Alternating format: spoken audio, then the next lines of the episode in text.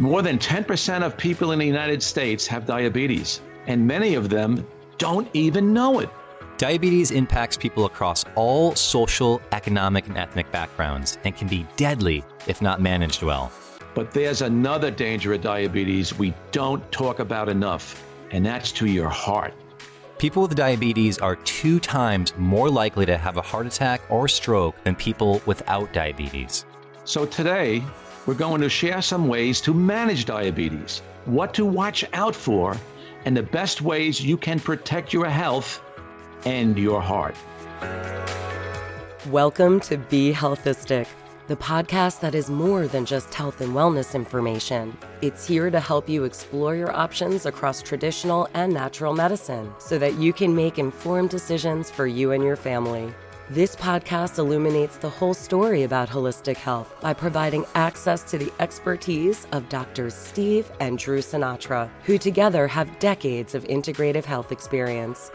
Be Healthistic is powered by our friends at Healthy Directions. Now, let's join our hosts. Hi, folks. If you like what you hear today and you want to listen to future conversations on all things integrative and holistic health, subscribe to our podcast on Apple Podcasts or wherever you download your favorite podcasts. Also, check out and subscribe to our YouTube channel, which will feature video versions of our episodes plus video extras you won't want to miss. And finally, we have more with me, Dr. Drew Sinatra, my dad, Dr. Steve Sinatra, and other Healthy Directions experts over on the Healthy Directions site. So visit healthydirections.com to explore our database of well researched content and information. And of course, you can always follow us on our social media channels. Welcome, everyone, to another episode of Be Healthistic. I'm Dr. Drew Sinatra, and I'm joined today with my father, Dr. Steven Sinatra. It's good to be here, Drew. All right. And uh, today we're going to be talking about diabetes in the heart and what are the connections between having blood sugar issues and heart conditions. So, Dad, you know, I've never asked you this question before, but I'm very curious. I know your mom was a type 1 diabetic. Uh, was there any reason for you becoming a cardiologist because of that? Oh yeah, I, I, you know I've thought about this for years, and there's no doubt about it. I mean, when I was 10 years old, I'd come home from fourth grade elementary school, and I see my mother in diabetic shock, sweating, shaking, and and uh, she would say, "Give me sugar," and I used to, you know, give her sugar, you know, or orange juice back then. Sometimes uh, she would go the other way. She would go into uh, you know, high blood sugars and uh, become very sleepy and develop coma. And then she even asked me to give her insulin shots. So when I was growing up as a young boy, 10, 11, and 12, I lived with diabetes firsthand.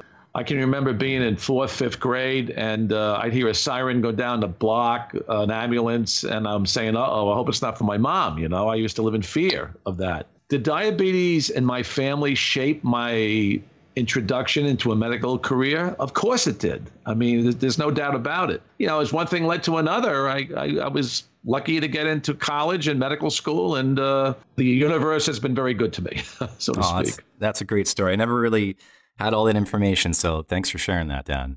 Well, Dad, today we're talking about diabetes, and this is a major, major problem right now in America. And in fact, we know now that there's over 34 million people that have diabetes. And there's also, they're saying, around 100 million total people that have blood sugar issues, including prediabetes. So almost one third of the population is having some sort of blood sugar issue right now. And that's, that's a major concern. This is a problem. I mean, this is a major problem because remember, it's not just diabetes that's the issue. It's all the complications of diabetes that, you know, you know, can end people's lives earlier. They get heart disease. They get, you know, high blood pressure. You know, obesity can be a factor in type 2. I mean, there's so many elements of, of diabetes that can really weaken you know the medical system going forward because it puts a big stress on the medical system. Diabetes ages you quicker. You know there's no doubt about it. So if you age quicker and now we know it's age glycation and you know that's a big factor in diabetes. And for our listeners what it means is if your blood sugar is high like in a diabetic and if you have a lot of proteins circulating in the blood like we, we normally do the proteins combine with the blood sugar and they form these age glycation byproducts which accelerates the whole aging process. So that's why diabetes is is really crucial you know in the whole aging phenomena yeah, from my understanding, like you just said, I mean, diabetes is really helping speed up heart disease. And we know that there's microvascular complaints, there's macrovascular complaints um, and issues, there's inflammation, there's more oxidative stress, there's even a hypercoagulability that exists with diabetes. And so it makes sense that it is sort of facilitating this, this um, speed up of you know, heart disease. Absolutely. And the big crucial factor there is endothelial cell dysfunction, which is related to surges of insulin going up and down. And that's what happens, you know, in, in a diabetic person. Insulin goes up, insulin goes down, whether they inject it, whether you're a type 2, you know, and so it, it's it's just a standard fact that the diabetic person needs to really take control of their health. You know, if you are diabetic and you do listen to this podcast, or you know somebody who is, or it's in your family, hopefully you can get some tips to really improve the whole situation. Because remember, our motto has been for years what? Prevention is easier than cure, than right? Cure, exactly. So basically, that's what we want to uh, really one of the pivotal points our listeners need to you know get from us is that you know if I do have insulin resistance, if I do have higher blood sugar, if I am headed for diabetes, what can I do to prevent it and prevent the complications of diabetes, which can be deadly and also you know shorten lifespan at the same time.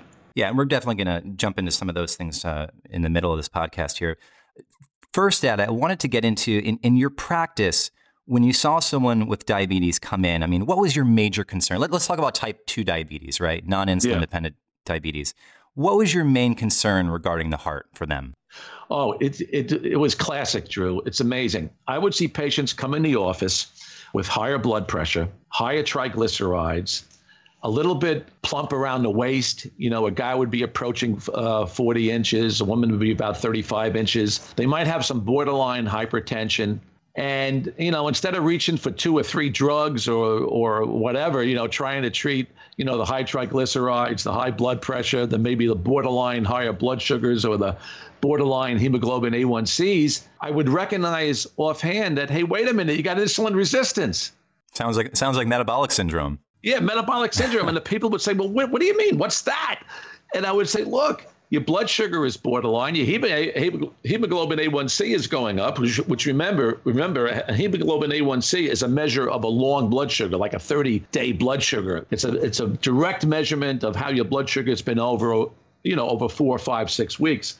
These people were shocked, Drew. Hmm. They would say, wait a minute, you're telling me I could have diabetes? And I go, yes, yes. Hmm. And sometimes it would come in with just borderline hypertension or come in with high, you know, hypertriglyceridemia or come in, you know, with, you know, increase in abdominal girth. But whatever it was, it was type 2 diabetes. And I looked at this, oh my gosh. I mean, I would see this almost, almost, I would say, every day in my practice. It's mm-hmm. amazing how common how, how, common it was even back then, and it's getting more and more common now. When you think one in three to 3.3 to 3.4 people, you know, could have this situation, I mean, it's serious. It's serious. You know, Dad, I, I run a hemoglobin A1C on everyone that walks through the door. I also do fasting blood sugar and maybe even a fasting insulin if we're kind of thinking about diabetes. So you know what gets me though is is sometimes people come in and they've had a hemoglobin A1C of, let's say someone in their 40s and 50s have had a hemoglobin A1C of 5.8, 5.9, so they're technically pre-diabetes. Yep. And their doctor hasn't talked to them about it. It's like they haven't really, you know, considered it a major concern. And I do find that that's a that's a red flag in my opinion that we need to hit this pretty quickly to kind of lower this blood sugar, or else we're going to lead to some of these complications with heart disease. So I, I do hope that if there's any physicians listening to this, that you really do address prediabetes as something that is is preventable. At least if someone has it we can help reverse that pretty quickly back into the regular range, at least for hemoglobin A1C. Wouldn't you agree? Oh, yeah. With diet and exercise, you can reverse it immediately.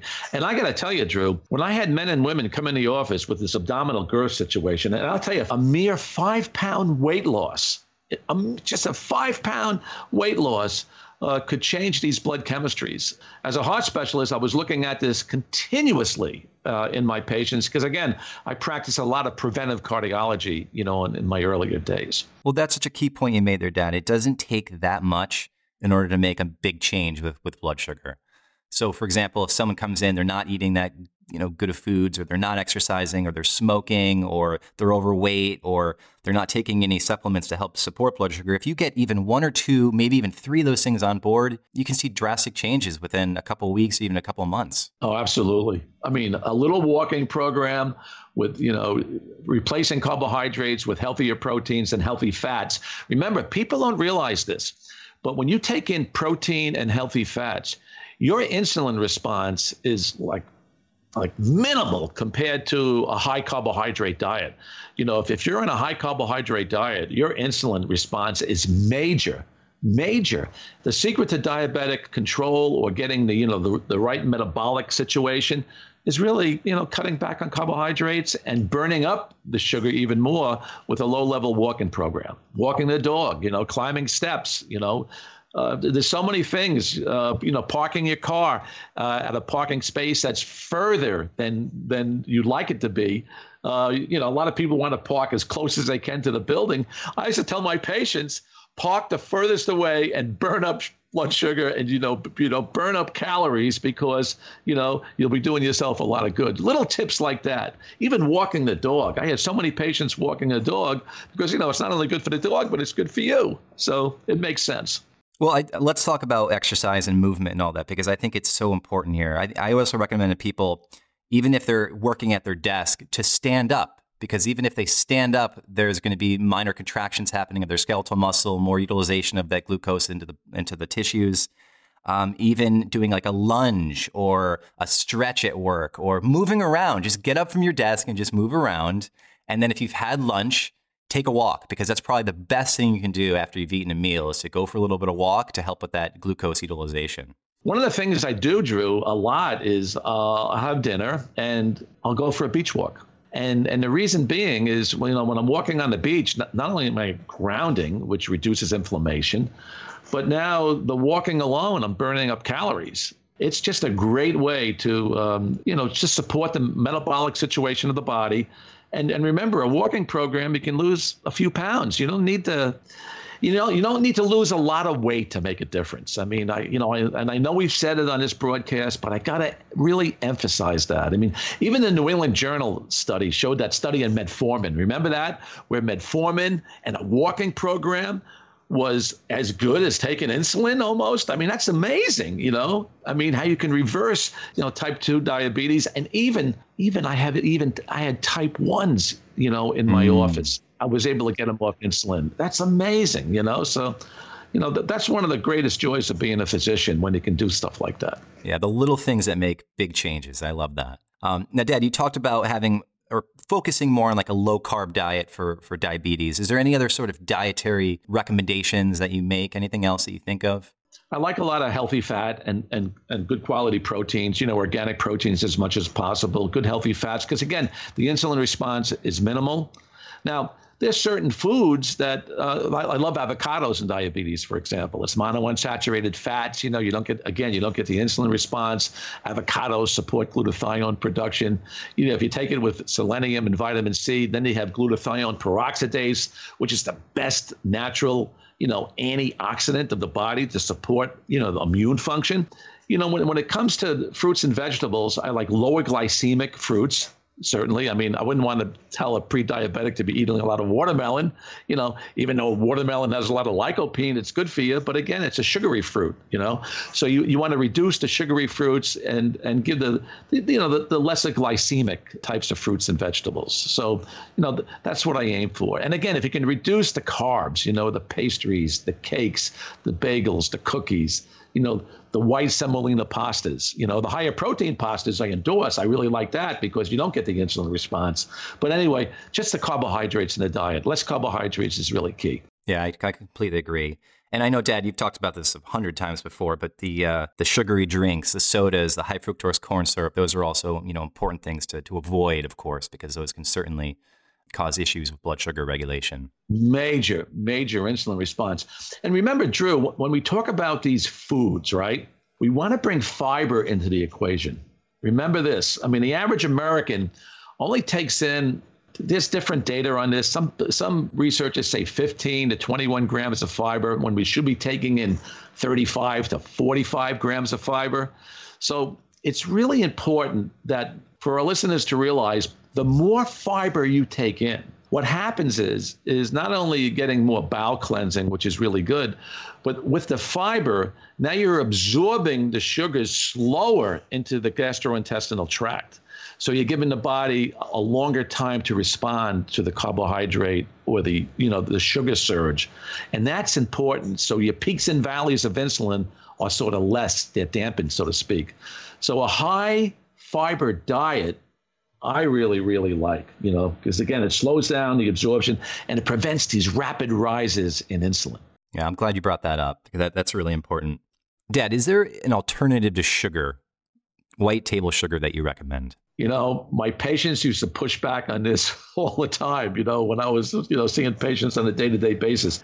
I love ribose, you know, because ribose is, is it, it gives people like a sweetener but it has a negative glycemic effect. In fact, you know, given ribose to type 1 diabetics, I used to always have have them say if, if they drop the blood sugar too much, you know, they would have to maybe take a little orange juice to overcompensate the drop in blood sugar. But ribose was good because ribose, you know, would add a little sweetness. So if they needed like something uh, in their green tea, for example, which was very good because green tea has great polyphenols. I would suggest uh, a little ribose to it. Now, what are some other good sugars? I think honey is a good sugar, you know, in small amounts, as is maple syrup. You know, maple syrup has some medicinal value. So small amounts, you know, of, of maple syrup or or honey. I'm not a big fan of some of the synthetic sugars like the agave sweeteners. I I, I, I just don't like them. Molasses, ah, you know, it, in small amounts, it could be okay. But like I said, you got to sort of fit the, the sugar to your patient because, you know, some patients may have preferences.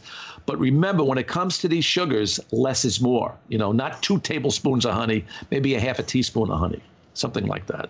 Yeah, great. And what about what about other beverages, Dad? Like, what about alcohol? Do you do you tell diabetics to generally avoid alcohol, or what, what's your take on that? Less, less alcohol. Absolutely. Yeah, because alcohol is sugar. Exactly. You know? Even wine, you know. Oh yeah, even even even wine. I mean, I would tell my diabetics to re- be really careful. And look at beer, for example. Beer has maltose in it. High, high glycemic situation. I mean, I had so many men with big bellies, Drew. Again, you know, they were insulin resistant. They were beer drinkers. They didn't know it. And once I, I told them and I said, look, beer is, you know, this could make you diabetic because of, because of the maltose situation. You know, they would get it and they would say, well, doc, I mean, could I have a, you know, a gin and tonic? Could I have a, a glass of wine? I said, once you lose your belly, yes. You know, I would give them that reward, you know, uh, because again, you, you, can't restrict everything as a doctor. Mm-hmm. You got to choose your battles. You got to choose your battles. Good, good uh, point, Drew. Excellent. Did you ever have any of your patients wear a continuous glucose monitor? Did you ever have them you do know, that? They, they were coming into vogue, uh, you know, when I was going out of practice. I mean, some, some of them were doing it. Some of them were doing the insulin pumps at the time. It was new back then. Mm-hmm. Um, I would suspect it's a lot better today, you know, and a lot easier. I mean, uh, even checking blood sugars. And you know, I had some patients uh, who would check two or three blood sugars in a day, you know, you know, trying to correct it. But the, but they but back then they were doing the finger sticks, you know, which right. isn't you know, I mean, it's not comfortable, but it's not major uncomfortable, you know. But they were doing it. Yeah, you know, I bring up the continuous glucose monitor because I've certainly known some patients that have used it, and they swear by it in terms of learning what foods or what beverages are causing a high glycemic response in their body or a high insulin response, for that matter. And um, they've used it for you know exercise to see how much exercise lowers their blood sugar, or even for stress or like an illness that may you know cause spikes in blood sugar. So I feel like for a lot of people, if they really want to dive into this and learn more about their blood sugar, look into getting a continuous glucose monitor to really learn about how these factors in your life, the foods you're eating, the stress you're under, illness, etc., exercise can all help regulate your blood sugar better. Drew, you said it so clear, and I got the divine chill on that. You know why? Whenever you can teach your patients the phrase awareness is curative the more your patients are aware and the more they can get directly involved in their self care, just the way you said it. You have a monitor, you realize, oh, that fruit is not good. Oh, walking lowered my my my blood sugar, you know, level. I mean, this is really cool. This is great stuff. So when patients get that immediate feedback, that awareness is so curative in itself, uh, then their health begins to soar because they, they get more and more motivated. And that's what yeah. you want. You want motivated patients to really, you know, carry the ball for you, make your job less less cumbersome and tedious. You know, and, and once someone is motivated, they're going to see the changes. They're going to start to feel better. They might lose some weight. They'll see more, you know, regulation with their blood sugar, and that's going to give them even more motivation to keep going. And when the blood pressure goes down and the waist size goes down, yes, and the triglycerides go down, Drew, it's like nirvana. They get really excited, you know? Exactly. No, it's a good point. Good point. Now, moving over to some medications and some supplements to help uh, support blood sugar here. I know, you know, metformin is obviously really big in the anti-aging community, and a lot of um, a lot of type two diabetics are on metformin. What's your what's your overall impression these days of metformin? Are you pro, against, in the middle? You know, um, being in the anti-aging movement for more than 25 years, uh, a lot of my colleagues took metformin, and it, and it made sense. But but right now, I, I think I think berberine would be a better choice over metformin.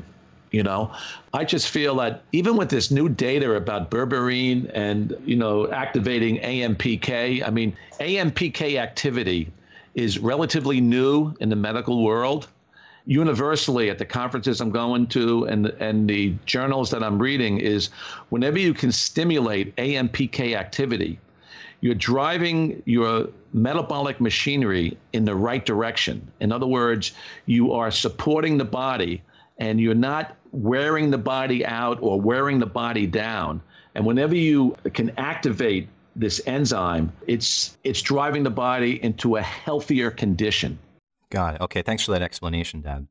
Yeah, I, I, think I'm on the same page with you or in metformin. I too like to more use something like berberine as, as an alternative to that. And I do find that berberines are pretty effective for not only helping with blood sugar, but they also can have an effect on um, lipids as well. And that's going to have a positive effect on the heart. Correct, correct. And and to my knowledge, I have not seen any downside or negative literature on berberine. You know and it's amazing. I mean once that's one thing about medicine.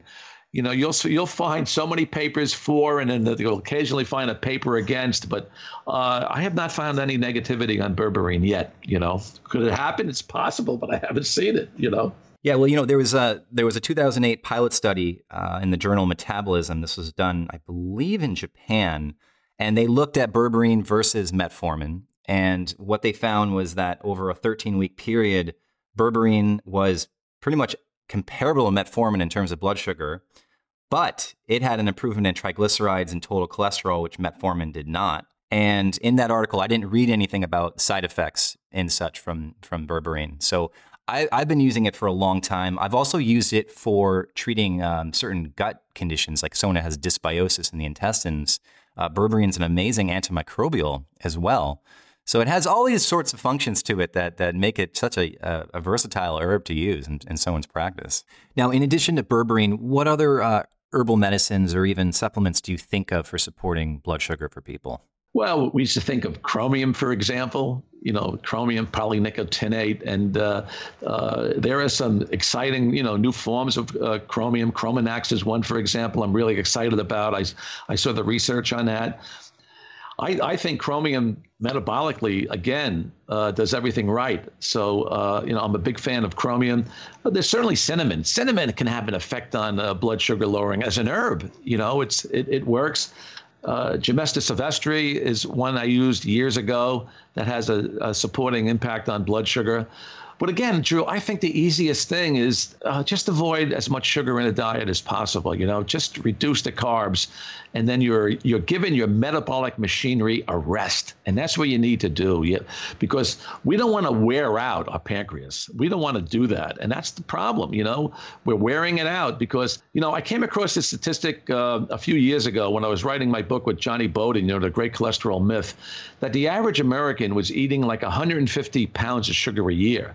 Well, guess what? Over the last five years, because uh, you know we, we've just rewritten the book, now it's up to 160, 165 pounds. I mean, that's insanity. Americans are eating too much sugar. And I hope with this broadcast, we can get into the heads of, of uh, our listeners and say, look, stop the sugar. And you mentioned the sodas, which is a big one, but we get uh, just have to stop the sugar as much as we can. Yeah, Dad, I couldn't agree more. I mean, as long as someone is motivated to make those changes and change their, their diet and start moving more and um, and doing other things like that, we see lowering of blood sugar. I'm finding too that people come in though, and let's say they're at like a 6.2 for hemoglobin A1C. It might just take longer to, to help lower that just by using you know movement and, and diet. And so, therefore, I've been using uh, lots of berberine, and I also use gymnema and bitter melon and chromium, like you said, and cinnamon, and uh, obviously like a really good multivitamin as well. And I also like alpha-lipoic acid as not only like an antioxidant, but there is some um, uh, insulin regulating effects with that as well, or at least insulin um, sensitizing effects. So I, I do find that if you really get on a really good exercise movement program, the low carb diet, like you were saying, add on some of these nutraceuticals that we just talked about, I mean, people can literally go from being diabetic to having go into prediabetes and then back to being normal blood sugar within two, three months. Now, well, I should say three months is probably the minimum, but I've seen people go from 7.9. I had a woman recently that went from 7.9 down to 6.4. Now she's at 5.4, and that was wow. three and a half months later we also did a HCG diet with her. She also lost uh, 45 pounds and radically changed everything in her life to to really make that big of an effect. But you know, it can happen. It can happen over after two three months. A significant lower in blood sugar. Well, that's what you're doing, Drew. You're involving the patient in your care, and whenever you empower a patient where they can be their own, you know, self physician that empowerment is incredible. And uh, that's a great job. I mean, you really did a remarkable job with that lady. I mean, getting that hemoglobin A1C down is just terrific. You know, well done. Well, you know, Dad, and I, have learned this from you too. Is that um, you got to tie in everything in the body. And so, for for since we're talking about diabetes today and its relationship to the heart, on all these patients, I'm generally running a lot of these cardiovascular, you know, inflammatory biomarkers that we've talked about in previous podcasts, like homocysteine or fibrinogen or LP little a or LPPLA2, CRP, ESR, all those types of things. I'm running on those people because I do like to see changes in those markers as well over time. Uh, because I'm I'm always concerned about the risk of cardiovascular disease with blood sugar abnormalities. So for our listeners out there, there's more than just hemoglobin A1C, fasting blood sugar, fasting insulin, if you're going to run that as well, to, to really look into to monitor your progress uh, in, in supporting your, your blood sugar and you know preventing heart disease. Yeah, Drew, and for our listeners, I should mention that you were the lead author on that article that was published in Alternative Medicine on on inflammatory mediators in cardiovascular disease. So yeah, you mentioned them, and and they're important. And and again, from being a cardiologist, whenever you can reduce your inflammatory mediators, I mean, you know, there's a lot of you know, press on C-reactive protein, for example. But you know, even taking coenzyme Q10, you can lower C-reactive protein. I mean, that's just amazing. So like, or even lower LP little a with coenzyme Q10. So in other words, whenever you can lower these inflammatory mediators, again, you know, you're optimizing the body, uh, you're delaying the aging process, and you and you're feeling, you know, in most cases, these people are feeling better at the most uh, at, at, the same time, and that's why uh, that woman that, that, that case study you had is is so crucial because you know she's participating in her own health, which is just fantastic. Well, you know, and just to follow up with that too, because she has been uh, a remarkable role model for me to continue doing these things with people because she comes in and she feels so good, Dad. That's that's the most important piece here. She comes in and she has so much more energy. Uh, her sex drive is back. She's sleeping better. I mean, everything is improved in her life. And that's what gives her, like we talked about previously, the motivation to continue doing what she's doing and feeling so good. And that, that to me, that's the best part about being a doctor is when you you're not necessarily at least we the doctor aren't making these major changes in people. They're making the major changes and seeing the effects from that. That's what makes me just so happy about medicine.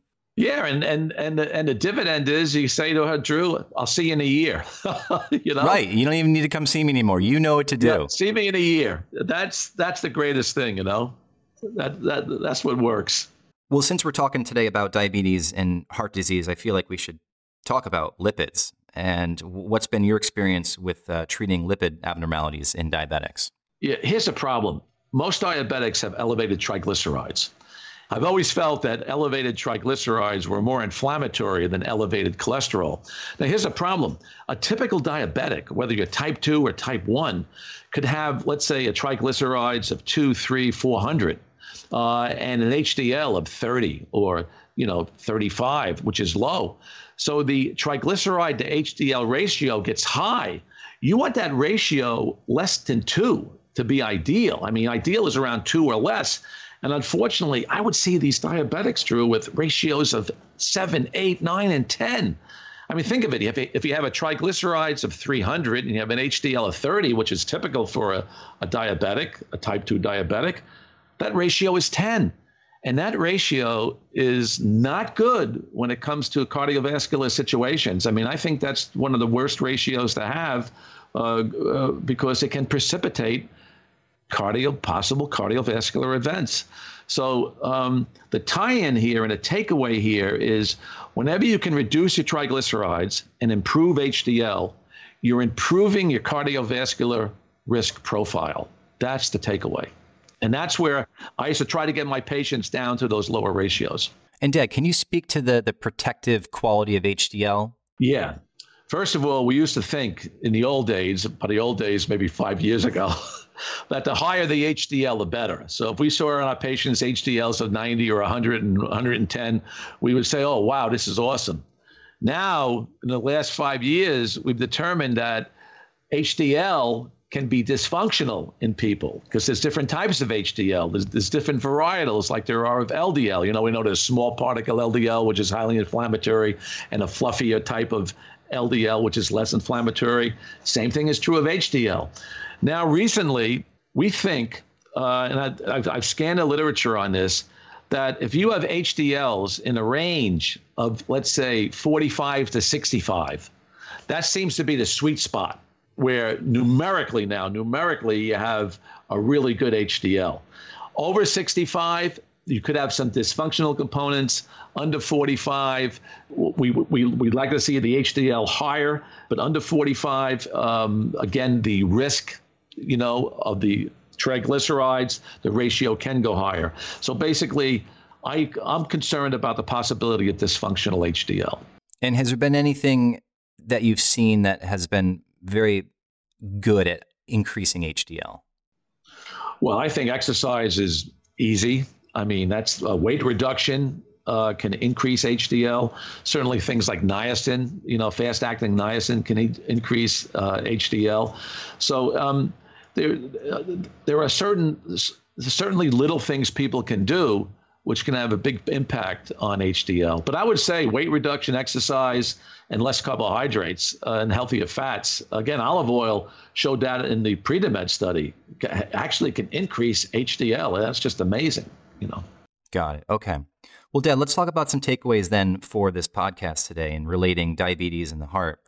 Uh, from what I've gathered talking to you, I mean, little simple things can make a big difference. If that's just moving around the office a little bit more, going for a walk after dinner or lunch, stretching, whatever it is you're doing to move your body more, that can have a significant impact on blood sugar. Absolutely. Movement is key. And then we talked about diet as well. So, generally speaking, a lower carb diet a, a diet high in good fats and, and a moderate level of protein can be very beneficial for blood sugar. And you want to avoid all those drinks and beverages like the sodas and the high fructose corn syrups and the sugar, particularly, that's going to lead to all sorts of dysfunction in, in blood glucose levels. Yeah, you know, I'll, I've said this before and I'll say it again. We don't have white table sugar in our house. We don't buy it. Sugar is public enemy number one for coronary artery disease, not cholesterol and fat. It's sugar, hands down and not to mention too, but the uh, the the addictive nature of sugar is so common in so many people. I mean, I, I feel like I had a sugar addiction growing up. I really did. Even though you didn't have it in your home, I'd go to my friends' houses and try to get as much sugar as I could. And Dad, as a, as a final takeaway here, we also talked about certain supplements uh, like berberine or you know bitter melon or gymnema or the mineral chromium to help with blood sugar regulation. So there are other options out there uh, besides metformin if someone does want to you know, lower their blood sugar a little bit more than would help with exercise and diet. Correct. And and, and what I would say to that is, uh, again, I, I think berberine is a is a good adjunctive uh, supplement to take, even just 500 milligrams a day. All right. Is there anything you want to leave our listeners with in terms of this whole diabetes heart disease connection? Anything else? Yeah. So um, I think the most important thing about our podcast today, Drew, is that people have control over their blood sugar. This is a situation where we have to empower our patients where they they can become their own doctor. So when it comes to high blood sugar issues, overweight status, insulin resistance, our patients can take control over their health. All we need to do is give them the right information. Well said, Dad. I love it.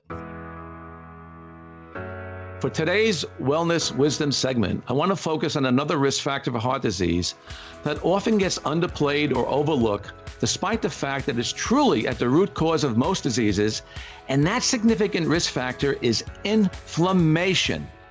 Now, as an integrative cardiologist, I've been talking about this for decades, but the prevailing wisdom in conventional medicine for a long time has been that cholesterol is the main risk factor for heart disease.